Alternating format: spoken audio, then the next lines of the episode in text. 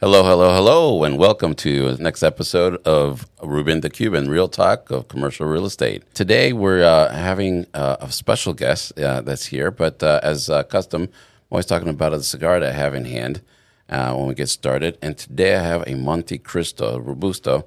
It's part of the Platinum series, Dominican. So it's not the Cuban one, but it's a Dominican. It's a great, great cigar. Again, not endorsed by any cigar company, but this is one of my favorites, and feel free to let me know one of your favorite cigars as we uh, sit here and celebrate life and uh, hopefully learned a, a, few little nuggets about commercial real estate. Kind of set the tone where everybody's talking about the uh, current environment that we're in financially. Are we in a recession? Are we not? A lot of the conversation I'm having, especially on the some of the folks that are a little newer to the business, they've not been, they've heard of 2008 and the Great Recession, and they've heard of all these things, and everybody thinks, you know, that um, these cycles are, are, are something to be worried about and so forth.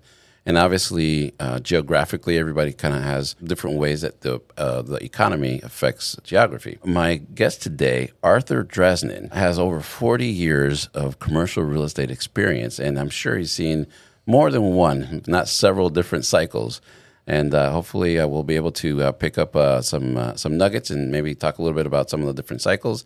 Specializes in office out of the great city of New York, but he's with me down here in Miami today, and we'll talk a little bit about uh, your story. Arthur, thank you very much for being here. Ruben, thank you for having me as your guest. So, um, Arthur, you come down from New York. I know you have you know family and so forth. Tell us a little bit about yourself before CRE, before commercial real estate. Where where did Arthur uh, start, go to school, and you know kind of get started? I'm from Queens, New York. I went to uh, high school in Forest Hills, Queens, Forest Hills High School. Forest Hills is somewhat renowned because Simon Garfunkel went there, Art Buchwald went there, Michael Landon went there, mm-hmm. and a number of other celebrities over the years uh, graduated from Forest Hills High School. Well, including Arthur. Including Arthur Draznin. My parents came to this country after World War II. They were both Holocaust survivors. Oh, wow. And they built their lives uh, in, in New York with my sister and I. After high school, I went to a small university in New Jersey called Rider and then after Rider, I went to graduate school at New York University studying public administration. And while I was in graduate school, I had the fortune of meeting a person on a tennis court. I'm an active tennis player. And he asked me what I was doing. I told him I was in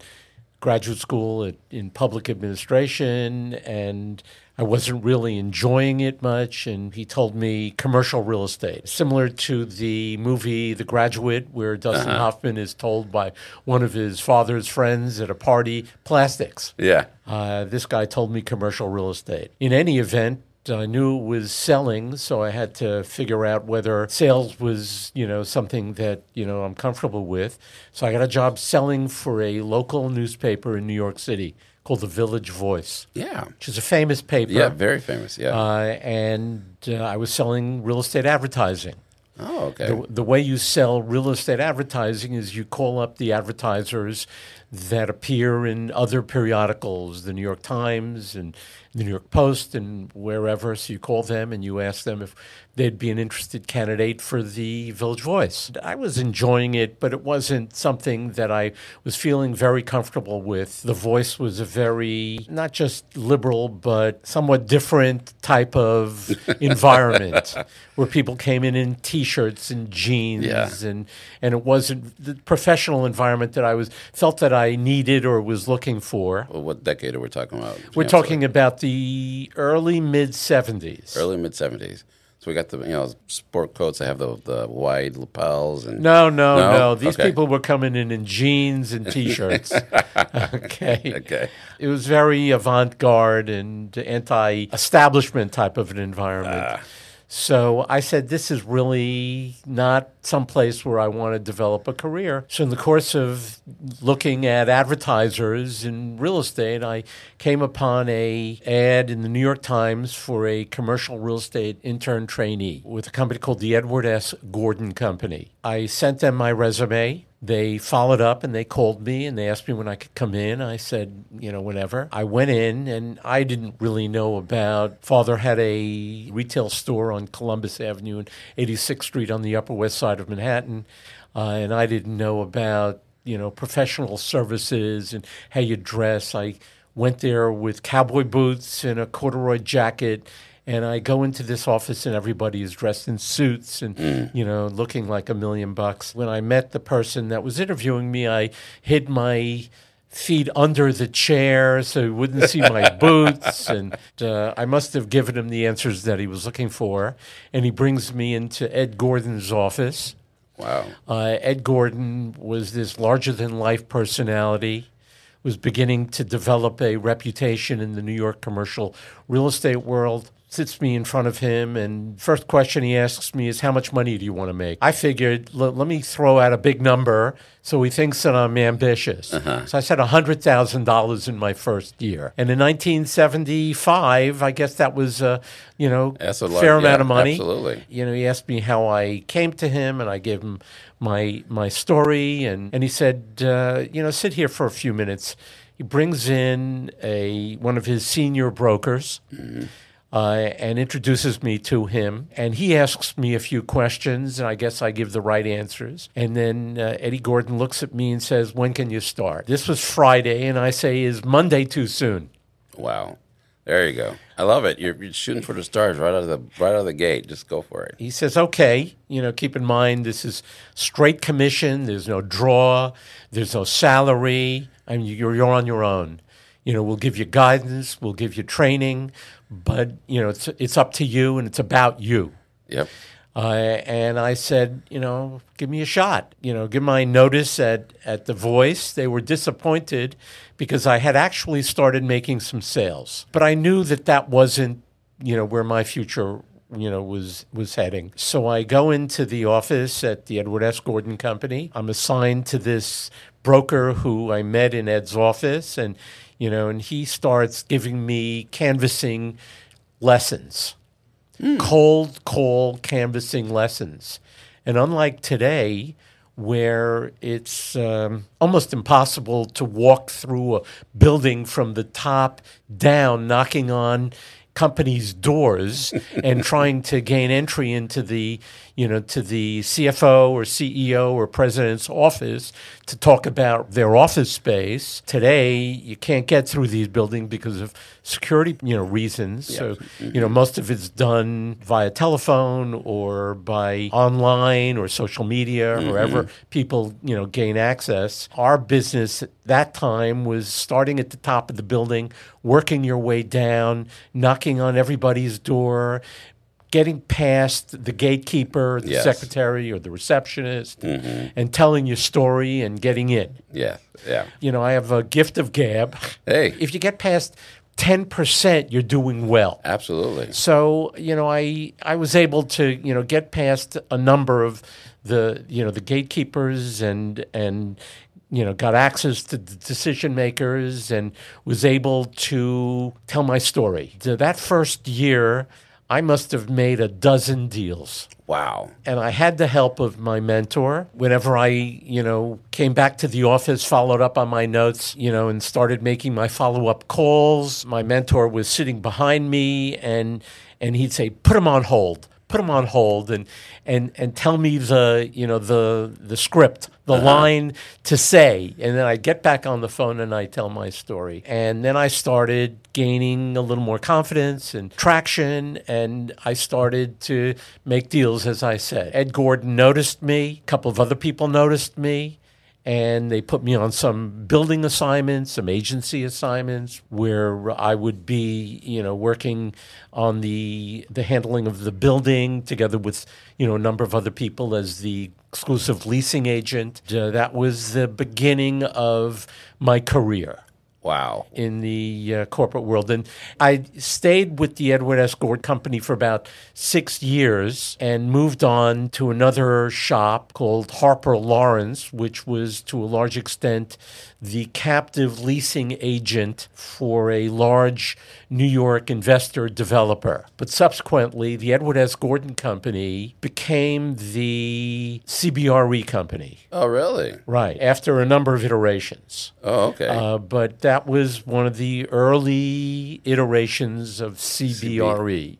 Oh. Ed Gordon became a legend in the industry. That's where I got my start. that's that's amazing. That's amazing. I spent 20 years with Harper Lawrence, After about seven, doing leasing brokerage and handling Rubin Company properties, which included buildings like One Dag Hammarskjöld Plaza, an 800,000 foot property on the east, on you know in Midtown East, handling 600 Madison Avenue on 58th Street and uh, and Madison, you know, prominent location. Yes.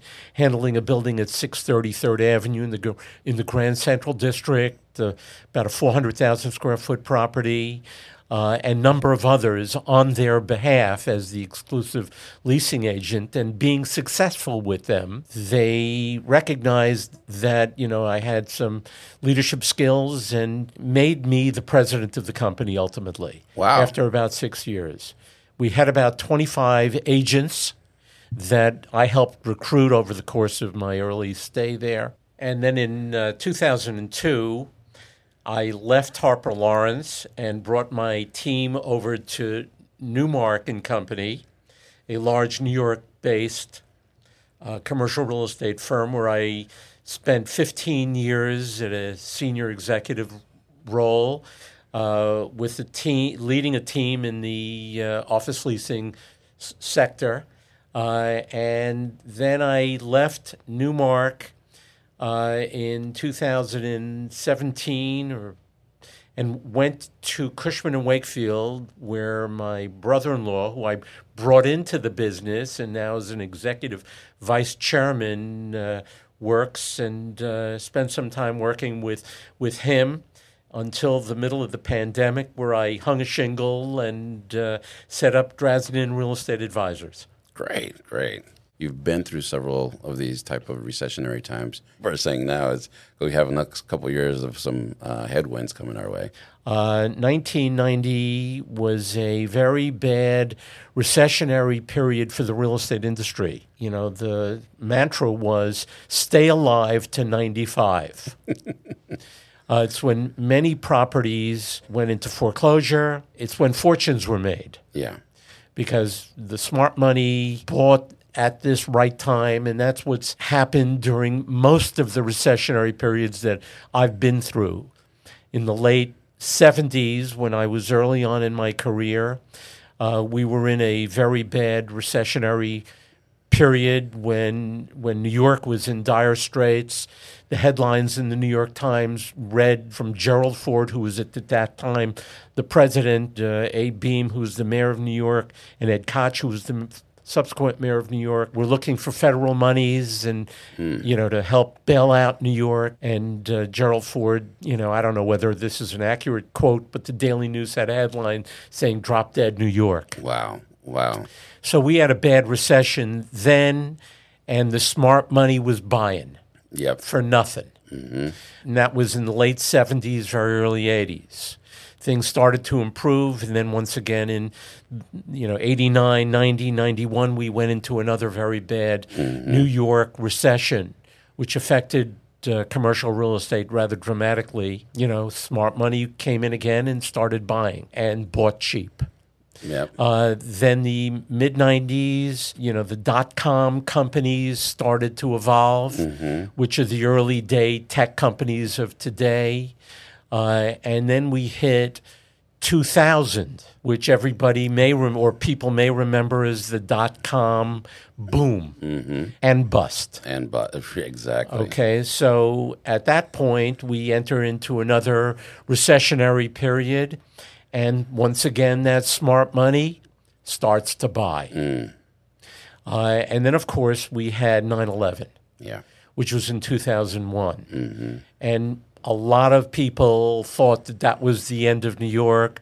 Who's going to move into these office buildings when there are threats of, you know, potential war activity or, you know, or terrorist activity? Mm-hmm. And people started to back off from New York City. Many of the deals that were under contract you know, prior to 9 11, you know, fell out of contract. Once again, what happens? The smart money starts buying. There's there's a common theme there. Yes. Very common. You know, here we are now. We've got COVID, we've got pandemic, we've got uh, nobody coming into the New York City office market in terms of employees. technology that has uh, advanced to the point where work from home has become fairly common and standard. Everybody's on Zoom calls, everybody Yeah. is on you know Microsoft Team calls, mm-hmm. uh, and it seems to be working during this pandemic period. So what's happening? The New York occupancy rate, and I'm not talking about the availability rate. I'm mm-hmm. talking about the employees that are coming into the office mm-hmm. down to seven, eight, nine percent Wow. during the heart of of the pandemic, which is unheard of. I've never seen anything quite like that happen before. Everybody thinks New York City is finished. Certainly, the office market. Yeah, yeah. Because the residential market stayed strong.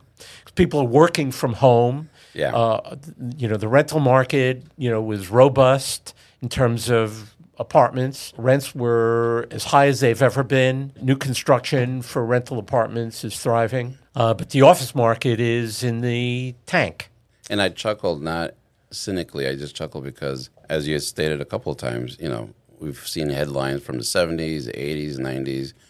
New York office market, it, you know, things are going and be living the same thing. It's almost history repeating itself. But there's a resiliency there that always seems to come back. N- New York, uh, you know, is the center of the world as far as I'm concerned, and many other people are concerned.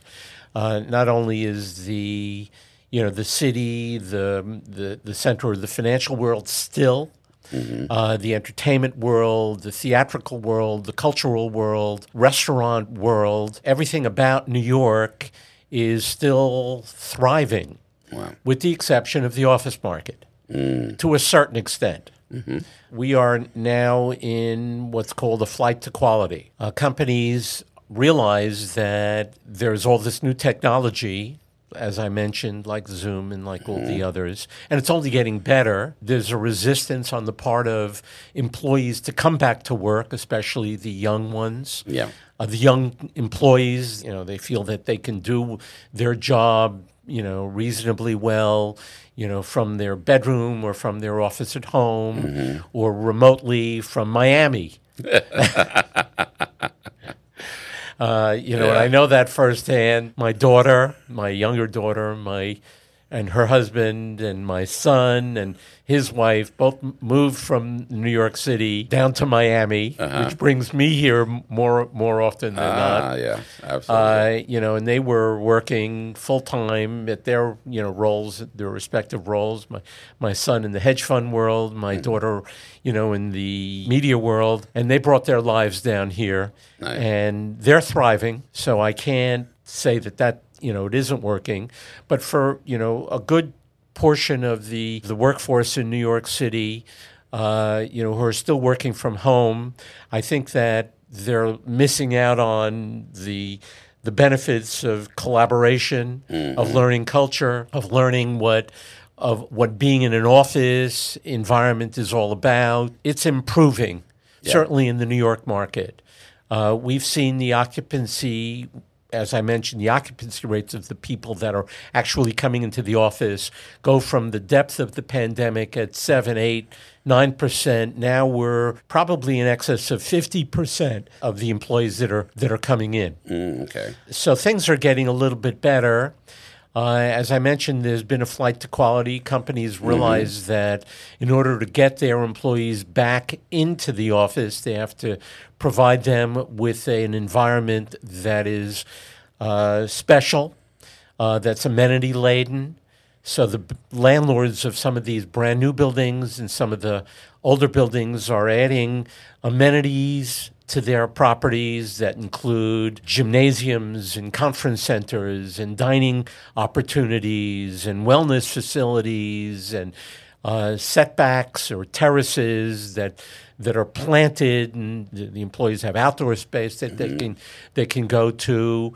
Uh, all of these are attractions that landlords are putting into their buildings. One to attract tenants to lease space in these buildings, and two to uh, get the tenants to attract their employees back into the buildings, and to retain existing employees and to recruit new ones. Because the tough part of working in New York, you know, of being a company in New York today is the competition Yeah. for, for, for talent.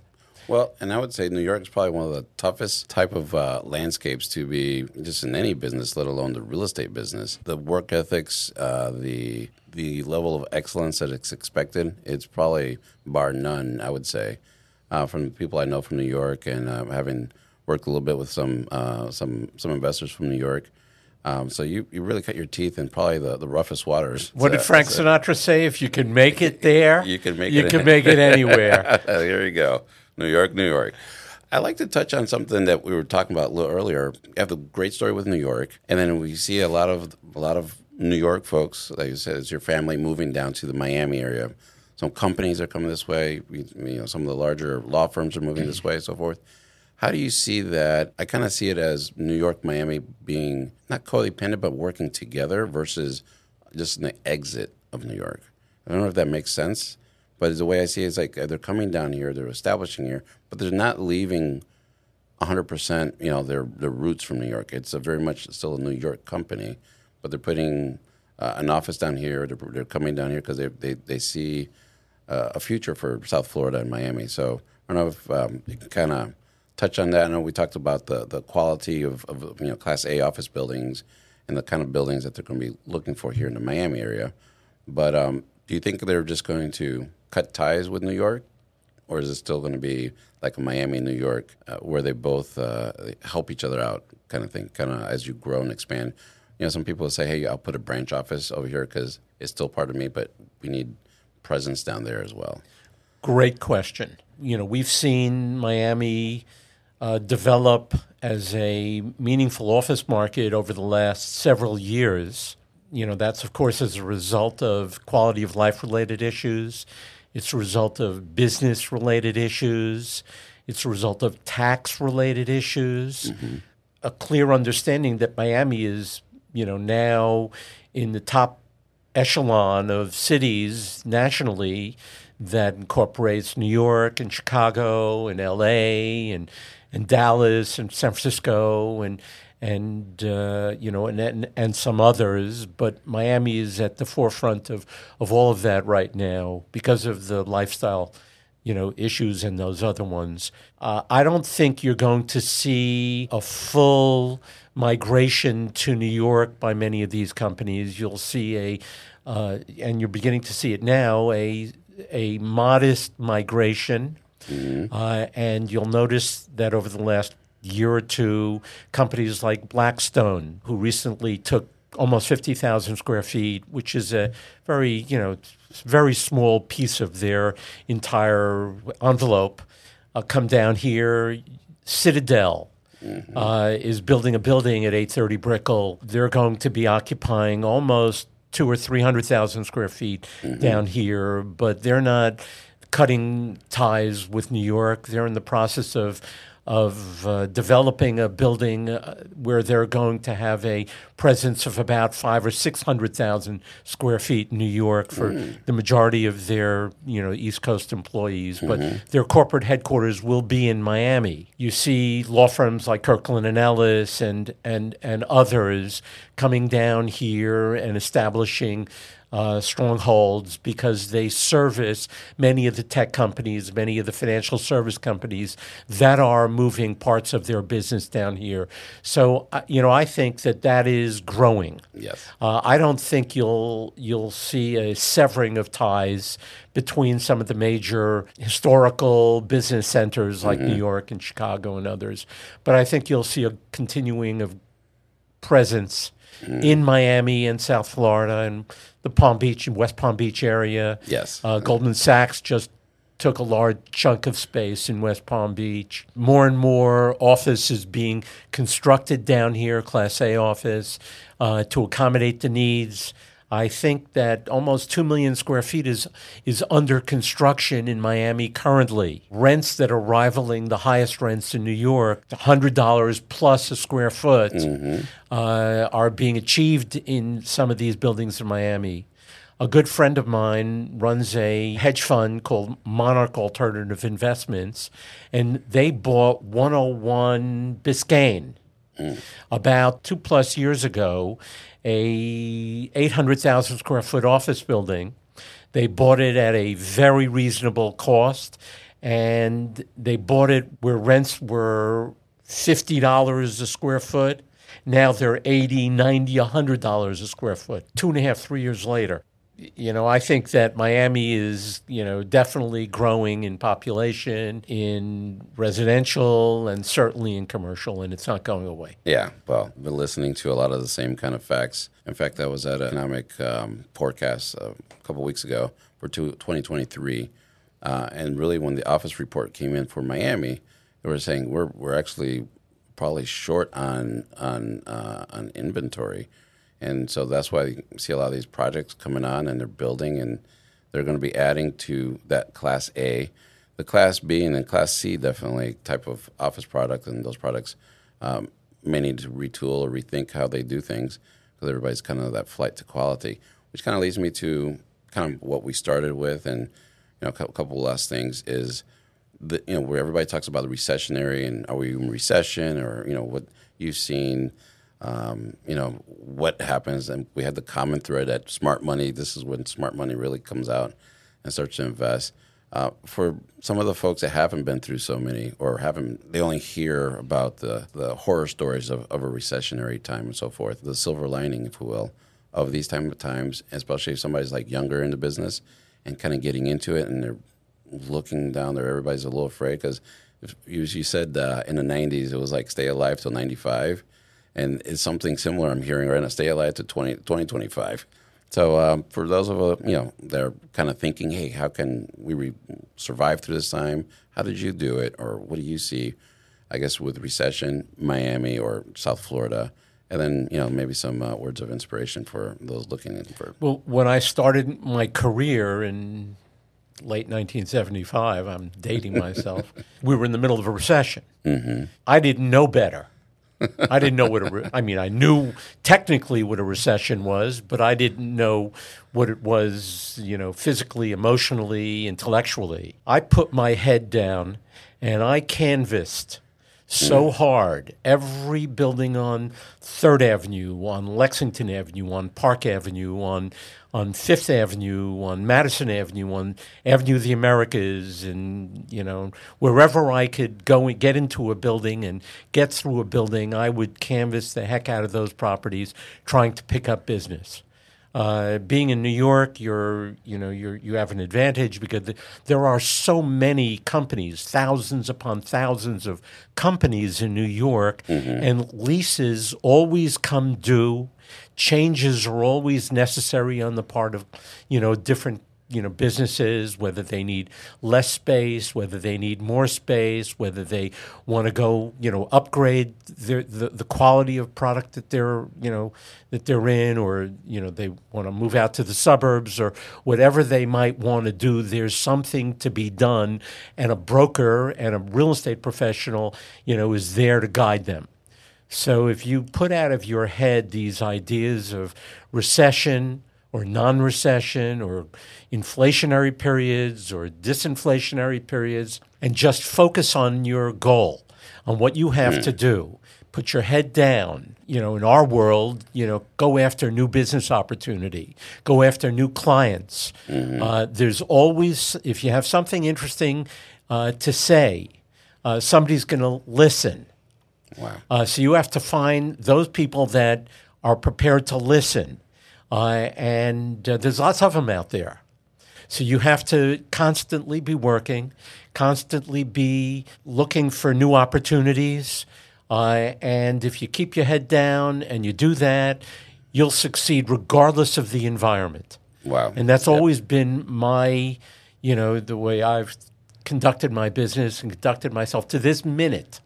I'm always out there looking for new opportunities, uh, looking for new people to meet. Yeah. Uh, this is, you know, the real estate world. If you're in it, it's a people business. Yep. You can't do it over social media fully. Mm-hmm. You can't do it, you know, letter writing. You, you know, you have to be in front of Yep. people. They have to see you, touch you, understand what you're all about, get your your vibe. Yeah, yeah. You know, and Absolutely. Uh, just like I get yours. You Hey, know? oh, Yeah, I see that cigar. I, uh, I see the little fedora. You know, I, you know, like Ruben, you're you're the man. Well, hey, you know, it's it's uh, something I learned at a young age that you know I can only be. My mom was very big on that. She said, like, "You can only be you, and if you're you, just be you, be authentic." So, thank you for that. I appreciate that, Arthur. Um, it's it's great. I mean, on that note, I think that's that's like inspirational. I'm ready to go out and you know, like you said, you know, go go pound on the streets every day, and that's what we do. That's what we get up. And I, I coaching some some of the folks are a little younger in the business, and that's what we tell them. And it's funny because you said earlier, it's like, yeah, you used to go into a building and walk it, and now you can't do it because of security reasons. But it's the same fundamentals. As uh, if you can get ten people to listen to you, you're doing well. From there, you're gonna some business is gonna come out, and the numbers haven't really changed. The fundamentals haven't really changed. Maybe the technique a little bit, but it's exactly what you said. Get in front of people, belly to belly, eye to eye, and that and that's there's something that definitely gets transmitted when you're able to, to to see. And that that sounds like a master of the universe of life that you were just speaking from there, not just from a university, um, the university of life, uh, and not just schooling, because a lot of schools will give you the technical stuff, but that that fire in your belly, that that drive, um, definitely um, is something that uh, you're born with, and you can also help develop and, and grow with that, um, obviously. So, Arthur, I thank you very much for um, all your information. I thank you for being here. Uh, if people want to get in touch with you, how can they get in touch with you? Arthur Draznin. My email address is arthur at Draznin, D R A Z N I N R E dot com. To end it, I was just reading this morning that that uh, an old client of mine, a master of the universe in the real estate world, uh, Harry Macklowe, must be 80 odd years old right now. Um, uh, started his career as a broker and became a developer and one of the largest developers in New York, and then bought a huge portfolio. But he ultimately sold it to Blackstone and and uh, you know has developed among the biggest and most important buildings in New York. Is now developing two large residential properties in Dadeland, Oh, Florida. nice. Uh, and uh, New York uh, developers and investors are coming down here in droves, and I know Oh, yeah. a lot of them. Well, we absolutely will uh, hopefully uh, come back to the show and talk about a deal that we worked on together. okay, connecting those dots. I'll look forward to it, Ruben. Thank you very much. Appreciate uh, everybody listening. Thank you for being here with us. Uh, please remember to share uh, Ruben the Cuban with uh, whoever you think might uh, enjoy, or uh, as I like to say, get a couple nuggets of information in the CRE world. Um, make sure that you can always find us on Apple Podcasts, uh, Spotify, or wherever you enjoy getting your show. Thank you very much. Have a good day.